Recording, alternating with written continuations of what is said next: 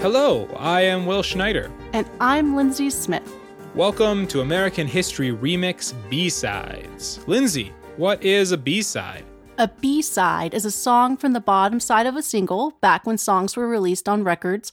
It was a song that was released to the public but usually not included on the album.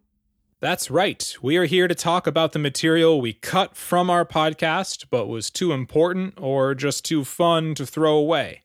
Yes, and today we discuss Season 2, Episode 4 Early Urbanization about the environmental and social struggles in the early decades of New York City's urbanization.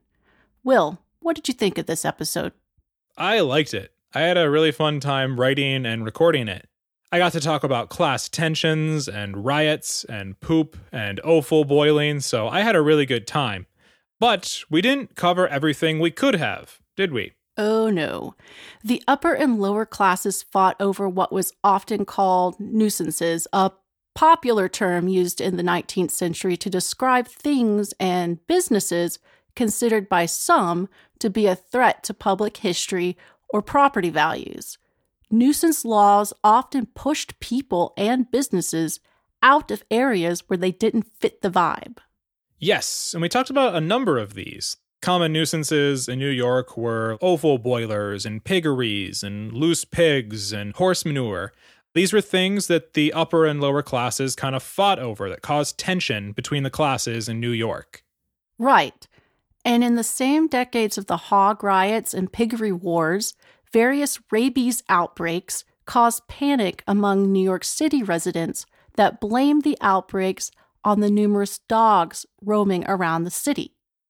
Vicious dogs attacking innocent pedestrians made headlines and pushed laws requiring registration and restraint of the city's dogs. Some laws created financial incentives for citizens to kill dogs found roaming the streets without proof of registration. Wow, this sounds terrible. Thousands of dogs died from dog catchers and bounty hunters scouring the streets of New York.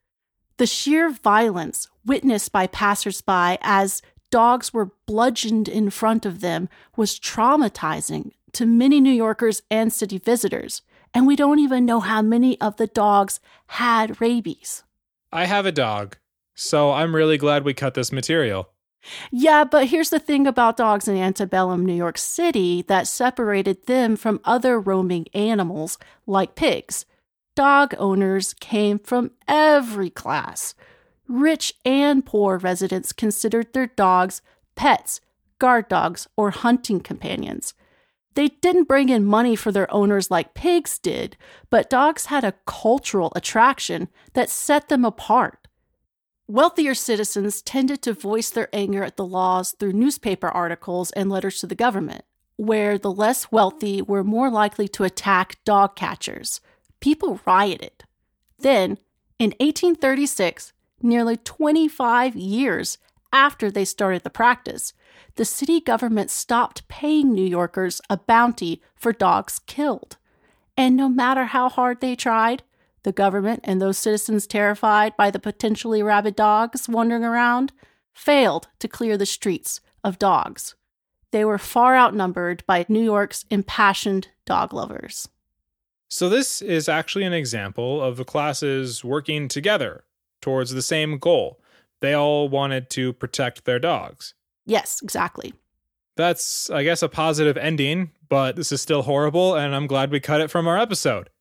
So if you like what you heard today or any other day, be sure to rate, review, and subscribe.